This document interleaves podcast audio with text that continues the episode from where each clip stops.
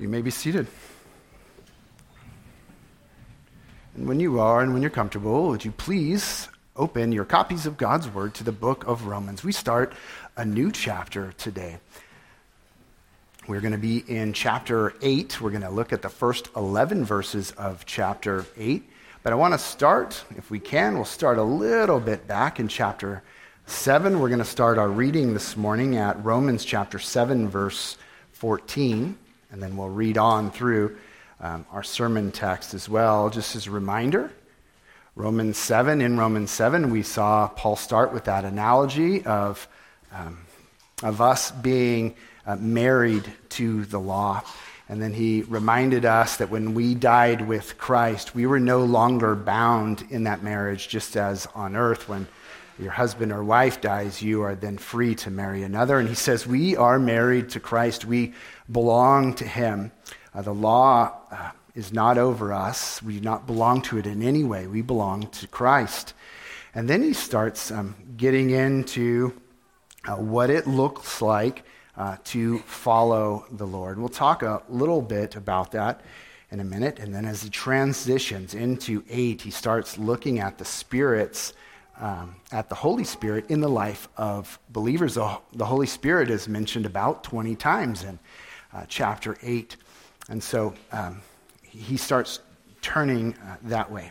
With that inter- introduction, we're going to begin reading. Again, Romans, we'll begin reading at Romans chapter 7, verse 14. And this is God's word. For we know that the law is spiritual but I am of the flesh, sold under sin.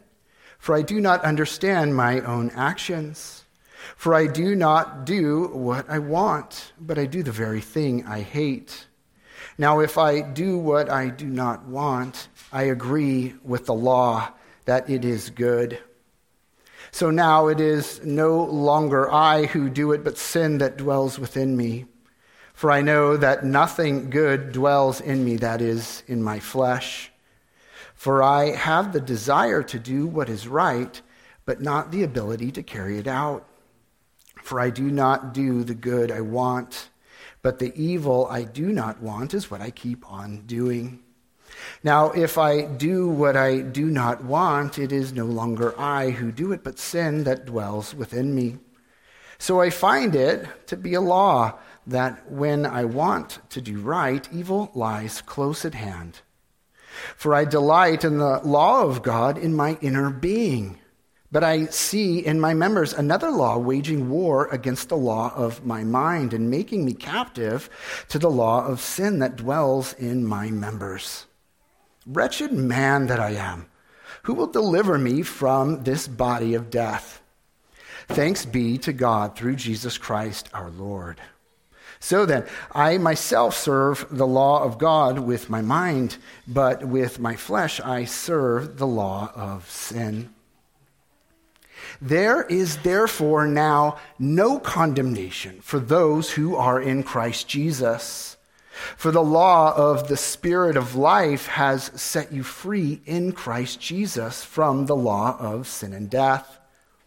For God has done what the law, weakened by the flesh, could not do, by sending his own Son in the likeness of sinful flesh, and for sin, he condemned sin in the flesh, in order that the righteous requirement of the law might be fulfilled in us who walk not according to the flesh, but according to the Spirit.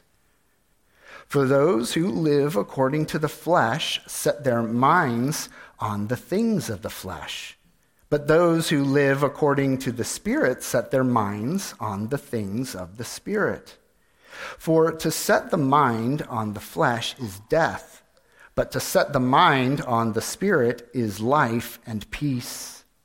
For the mind that is set on the flesh is hostile to God, for it does not submit to God's law. Indeed, it cannot. Those who are in the flesh cannot please God.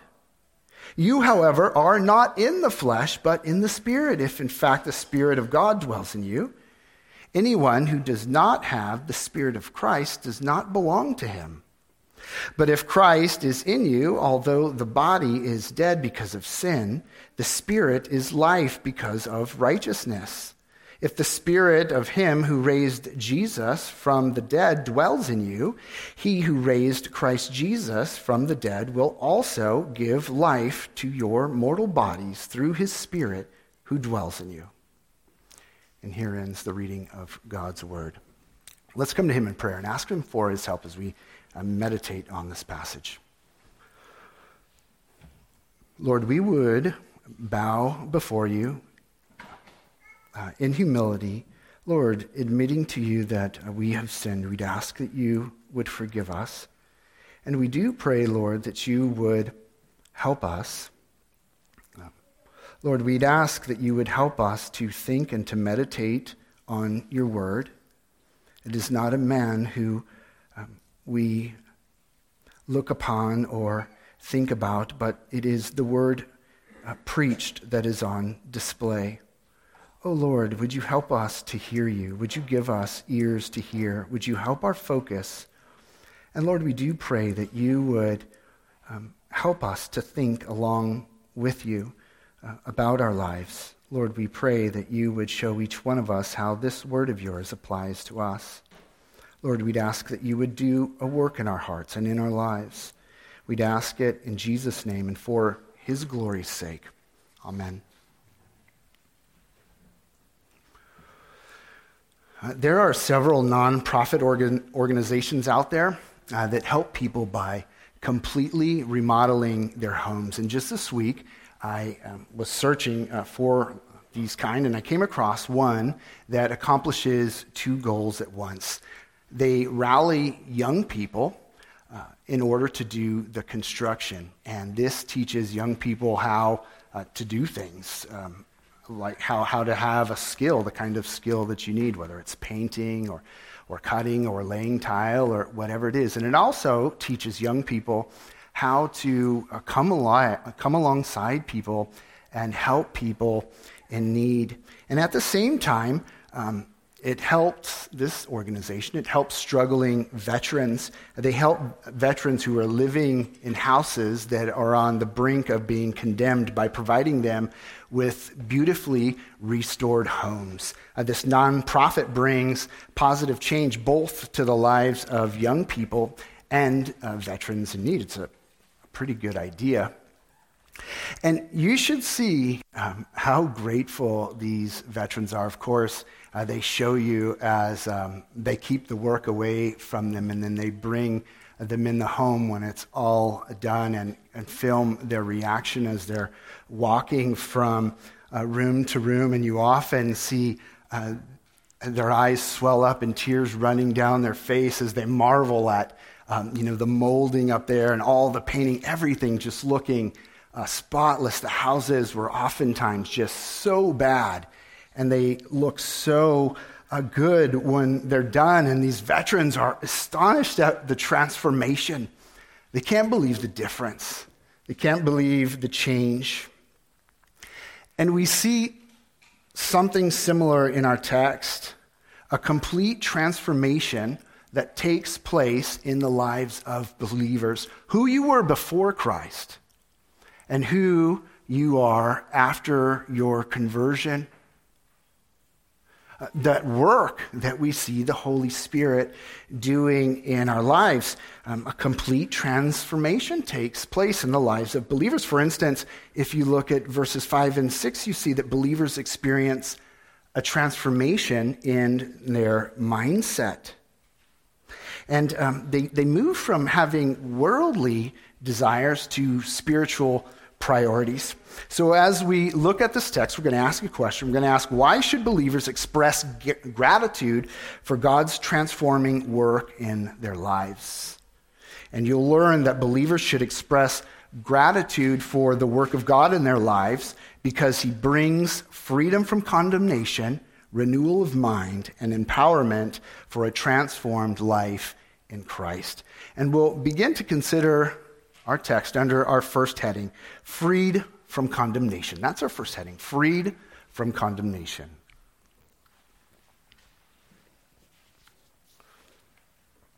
In the preceding uh, chapters, particularly in chapters 6 and 7, Paul discusses the concepts of sin and the law and the struggle between the flesh and the spirit. He addresses the tension between wanting to obey God's law but being unable to do so because of the sinful nature. And he uses his own experience to highlight the struggle.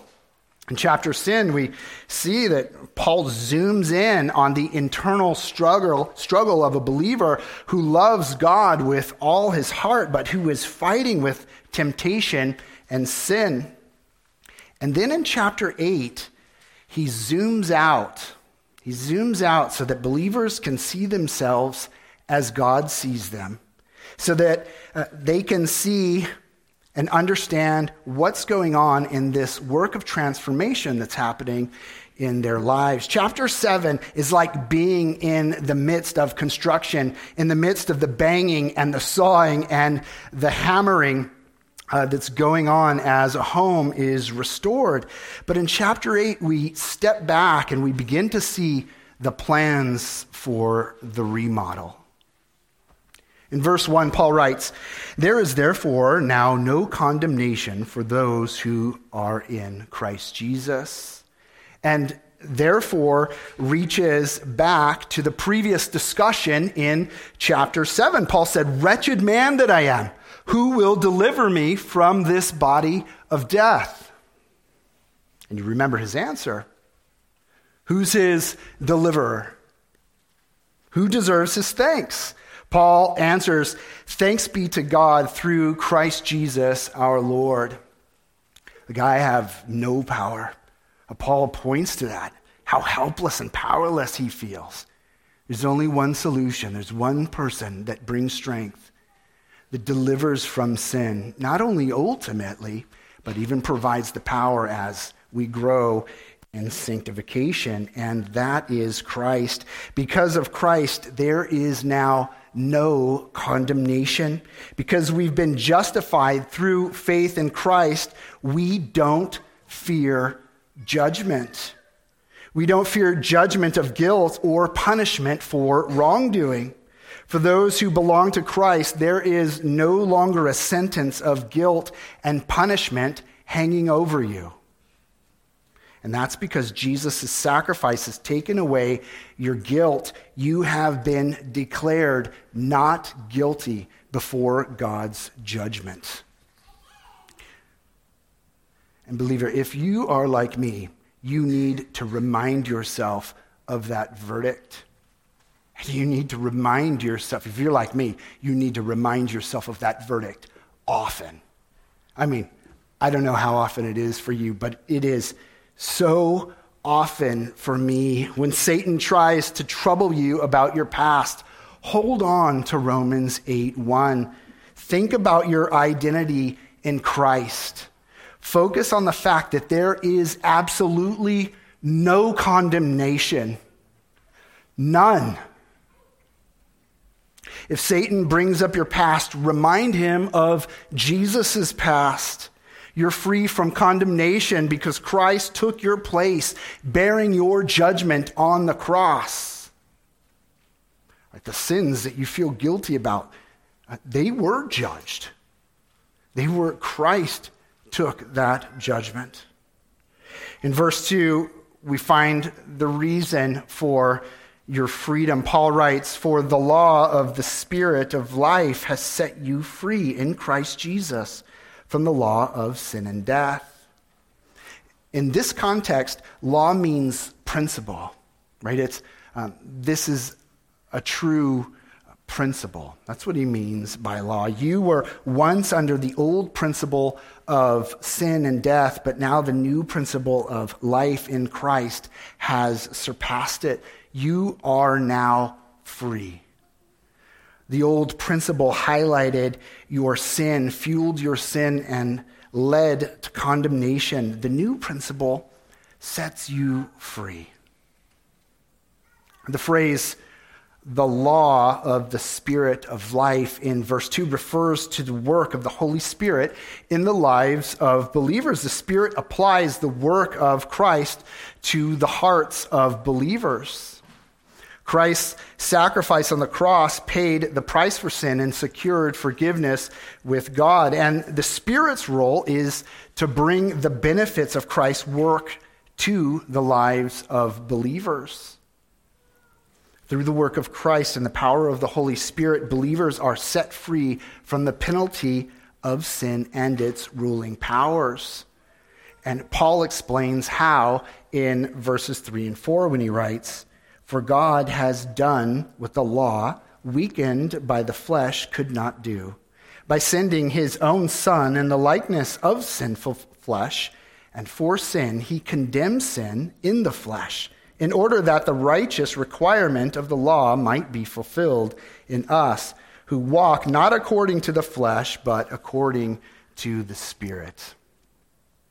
The law, with its commandments and requirements, couldn't provide a way for people to fo- perfectly fulfill it due to human weakness, due to our depravity. That's why God sent his Son. Uh, you'll see that the text says Jesus came in the likeness of sinful flesh. The word likeness is Paul's way of avoiding saying that God sent Jesus in sinful flesh. Jesus came and permanently took to himself a sinless human nature, both body and soul. He lived a perfect and sinless life and by his sacrificial death on the cross, he took upon himself the consequences of sin, satisfying the demands of the law for justice. By doing so, he condemned law in the flesh. Jesus dealt a decisive blow to sin's power and he broke its dominion. And that's because of what Paul says that believers walk not according to the flesh, but according to the Spirit. Believers are enabled and empowered to serve the Lord. The Spirit transforms your heart and empowers you to pursue righteousness. Walking according to the Spirit means living in alignment with the guidance and the influence of the Holy Spirit.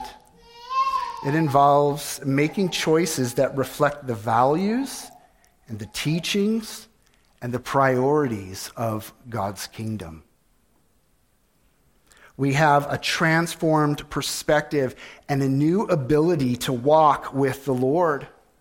Walking according to the Spirit involves seeking God's guidance, relying on His strength, and making choices that honor Him and reflect His character. It's a life characterized by obedience and love for the Lord and a growing relationship with Him. Believers have true freedom in Christ. We no longer have to live in that old, self centered way according to the flesh. Because of Christ, we can live in a new way, renewed by the Spirit. That's our second heading renewed by the Spirit.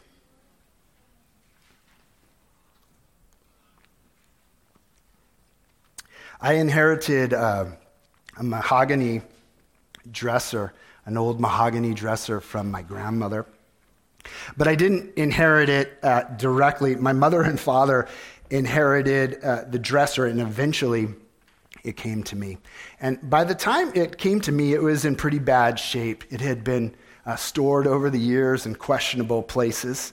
Um, it had been, it had re- at times, it had been exposed to the weather. And so by the time I got it, um, the wood was pulling apart, the finish um, was, was very uh, worn out. A lot of the rails were broken, so the doors, uh, the drawers were all crooked knobs um, were missing, and so forth.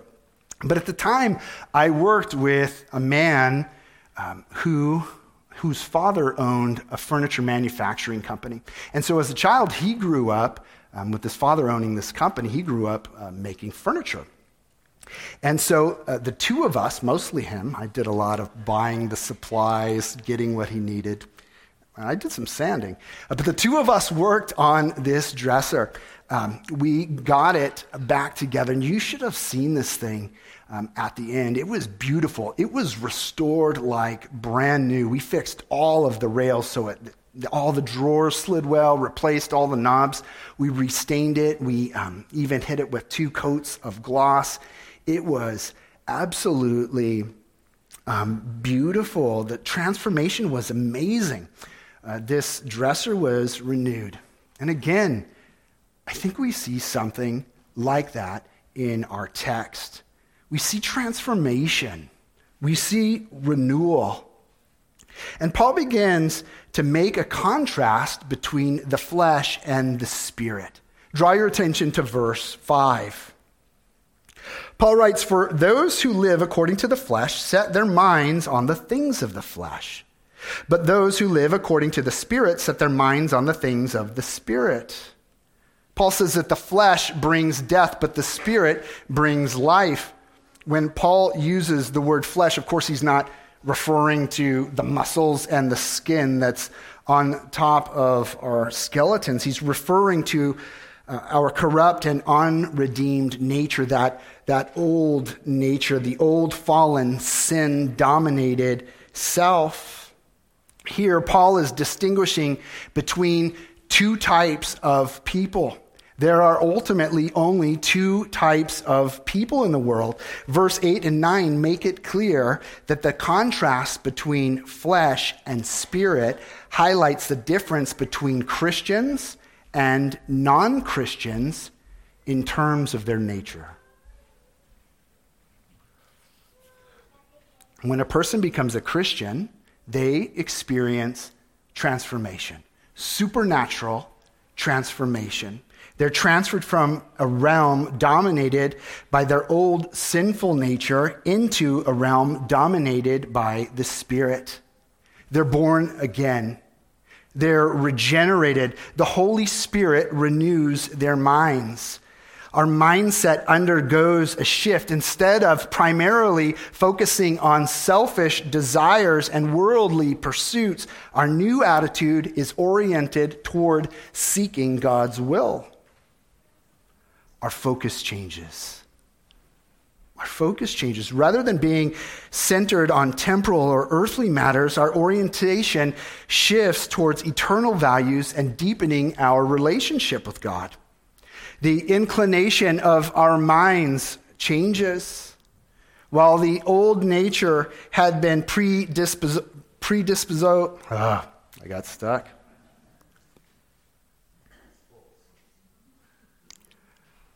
I could do it. Our old nature had a predisposition towards sin and self gratification. Thank you very much. Our renewed mind is inclined toward pleasing God. You see, God changes something in us. There's a real change we can point to. We experience a transformation in our thought patterns too our thinking becomes more aligned with biblical truth. We start to see things from God's perspective, and this leads to making decisions based on God's word rather than worldly influences. But where does the motivation come from? Right? Because we talk when we're talking this way, we're talking about a lot of the way it's supposed to be. But we've seen that there's a struggle too, haven't we, in chapter 7? Where's the motivation come from in all of this? It, springs from a heart and a mind that has also been changed, it's been transformed by the Spirit. Our affections or what we love and cherish changes. While our old nature loved worldly pleasures, the renewed heart and mind directs our affections toward God and His Word, toward His people, and toward His purposes. The renewed mind is in a continual process. Right? This is a continual a process, this, the mind being renewed. But you can fuel it, you can encourage it by actively engaging in God's Word. Read it.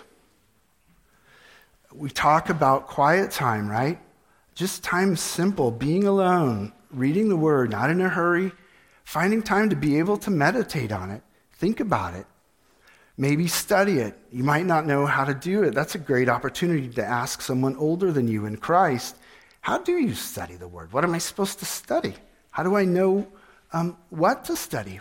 But sitting under the Word, reading the Word, meditating on the Word, memorizing the Word, that's, that's storing um, the Word in your heart.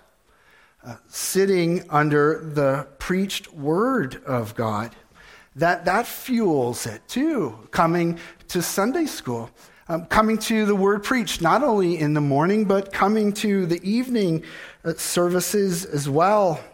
And of course, pray and fellowship with other believers. Surround yourself with people who are on fire for the Lord, people who um, are putting the kingdom of God first. Being around someone who is absolutely in love with the Lord is contagious. Surround yourself with those kinds of people. The Spirit works through these things. Even though we fall at times, the Christian's basic orientation and affections are for the things of the Spirit. And Paul continues to contrast the two spiritual states of people in verses 6 through 8.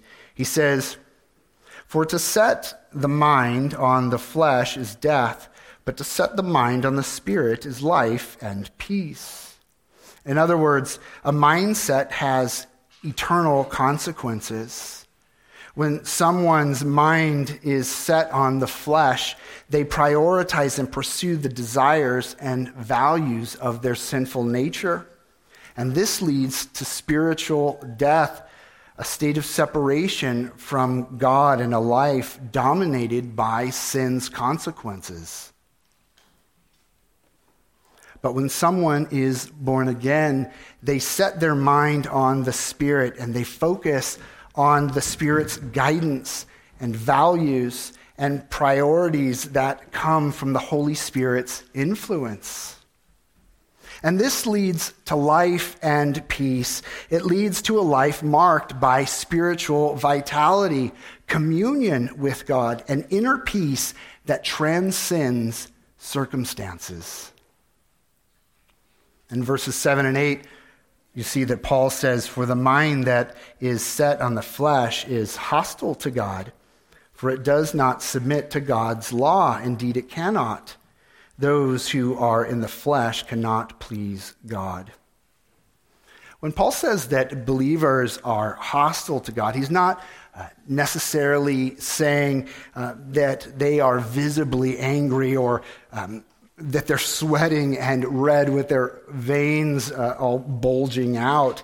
Um, what he's saying is they're disinterested in God. Uh, they're not interested in his name. They don't care about his kingdom or his word or his people. Uh, you notice that Paul doesn't give a list of sins here. Instead, he speaks more about the attitude of their heart toward God and his word. He says that the mind, their mind is uh, set on the flesh and that they cannot submit to God's law. Apart from the work of the Spirit, individuals are unable to willingly and genuinely submit to God's law and please Him. The word cannot signifies the inherent inability of the unregenerate human nature to align with God's standards and purposes without the intervention of God's grace and regenerating work of the Spirit. They're dead in sin. They, they don't have the ability, not only do they not have the ability, they don't care anyways. So, unless God comes and intervenes, sovereignly comes, and intervenes. That's what it takes. That's what it takes. And this leads to our third heading empowered for life. Empowered for life.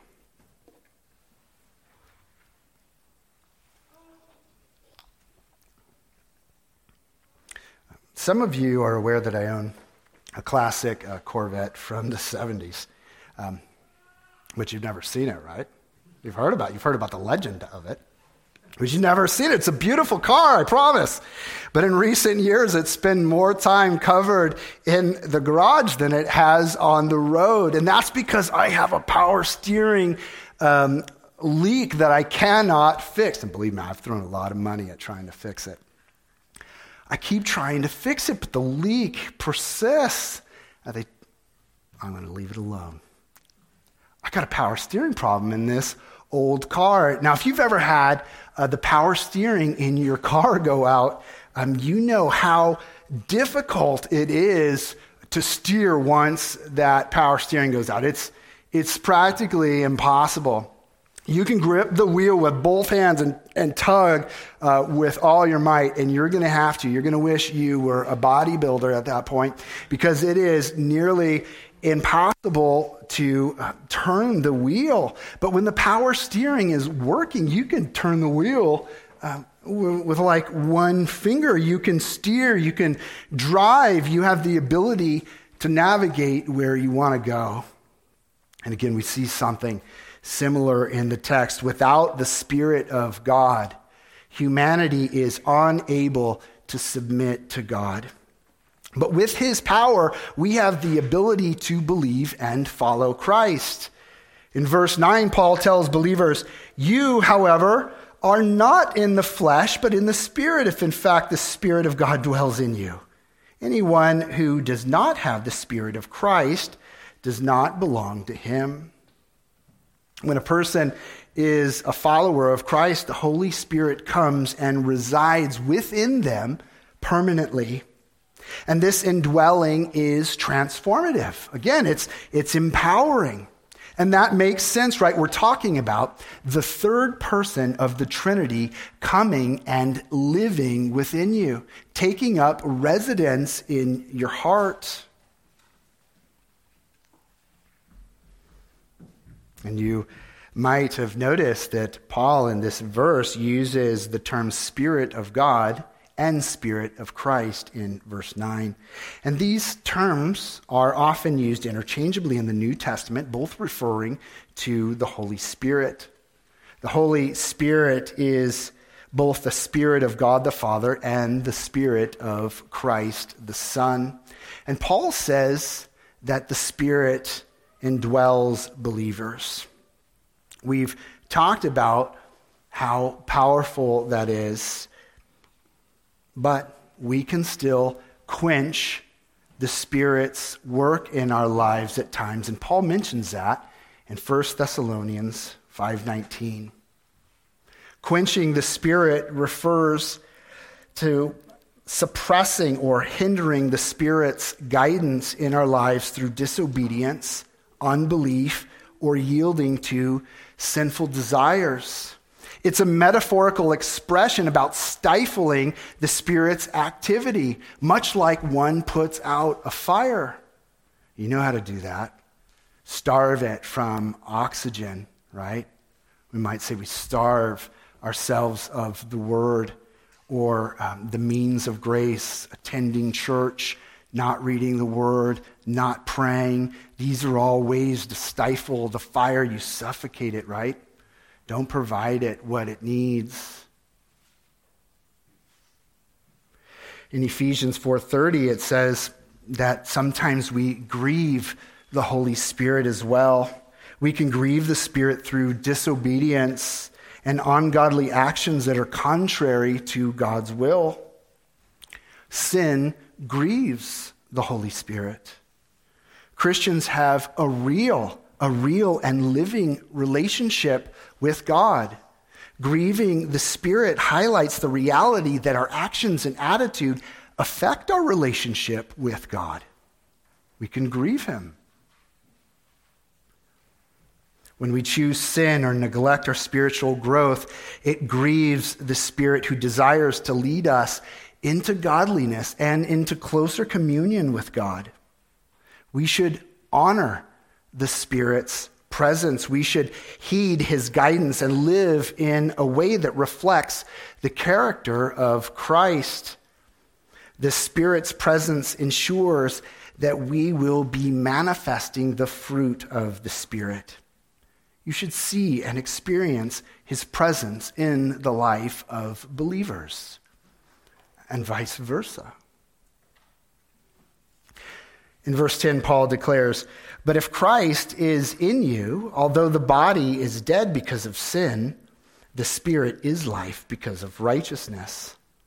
Paul's statement, But if Christ is in you, refers to the indwelling presence of Christ through the Holy Spirit. The Holy Spirit's presence within believers signifies our union with Christ and our participation in his righteousness. And notice the phrase, the Spirit is life because of righteousness.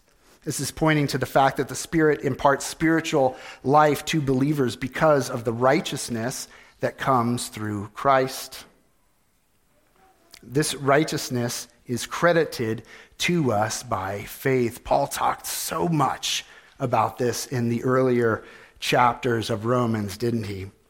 And the presence of the Spirit confirms our position as children of God, and it guarantees us eternal life.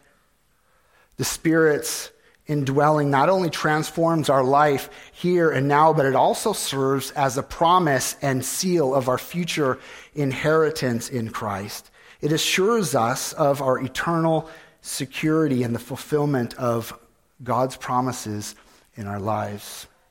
In verse 11, Paul says, If the spirit of him who raised Jesus from the dead dwells in you, he who raised Christ Jesus from the dead will also give life to your mortal bodies through his spirit who dwells in you. Paul highlights the Spirit's role in the future resurrection of believers' bodies.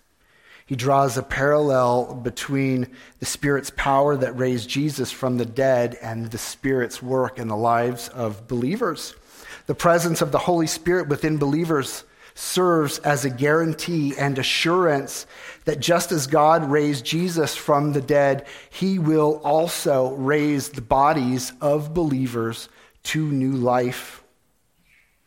Paul's statement underscores the life giving work of the Spirit.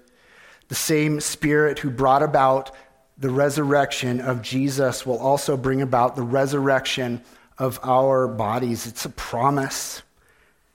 The indwelling Spirit is a pledge of future resurrection and glorification. This verse highlights the continuity between the Spirit's work in our lives now and his role in our ultimate transformation in the future. It assures us that not only are we transformed spiritually by the Spirit's presence, but our physical bodies will experience resurrection and renewal through the Spirit's power. Believers experience the Spirit's transformative work in their lives, both in the present through the, his indwelling and guidance, and in the future through a promise of bodily resurrection. We've been reminded today, we've been reminded of the incredible work that God accomplishes in the lives of believers through the Holy Spirit. Just as a dilapidated house is renovated into a beautiful home, believers experience a remarkable renewal that can only be attributed to the Spirit's work. We've seen how believers are freed from condemnation through the atoning work of Christ. The burden of guilt and condemnation has been lifted, and we stand before God justified and forgiven. Additionally, we've delved into the renewal of the mind by the Spirit. Our thought patterns, affections, and priorities are transformed by the Spirit's influence. Our mindset shifts from self centered desires to a focus on pleasing God and living according to His Word. This renewal empowers us to live in a way that reflects our new identity in Christ. And we've explored the concept of being empowered for life through the indwelling Spirit. The Spirit's presence within us equips us to navigate life's challenges. His indwelling is a guarantee of our eternal life and a promise of our future resurrection. We should be grateful for the work of the Holy Spirit in our lives, just as the veterans who were astonished and moved by the transformation of their homes, we should be moved by the ongoing transformation that the Spirit is accomplishing within us. Believer, walk daily in the reality of your freedom from condemnation, your renewal by the Spirit, and your empowerment for life in Christ. Amen. Let's pray.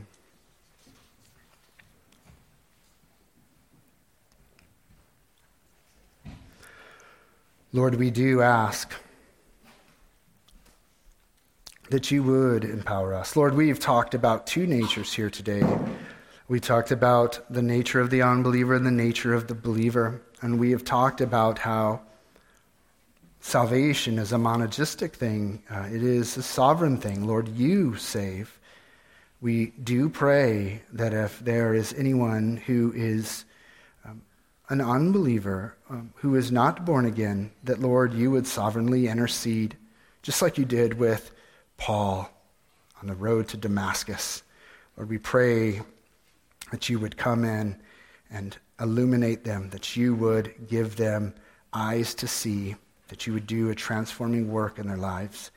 And Lord, for those of us who have committed to picking up our cross daily and following you, Lord, we'd ask that you'd forgive us. You know the ways, the many ways we demonstrate our brokenness um, daily. And we do ask, oh Lord, that you would fill us with your power. Lord, we do pray that you would continue to uh, stir our affections, that you would change, that you would give us a desire for you, uh, that you would renew our minds, um, that you would help us to hate sin and to love you and to love your word, to love your people, uh, to follow after you, Lord Jesus, all our lives. Lord, empower us, set us on fire for your glory's sake, Lord, that your name might be praised. We'd ask you to hear our prayer. In Christ's name, amen.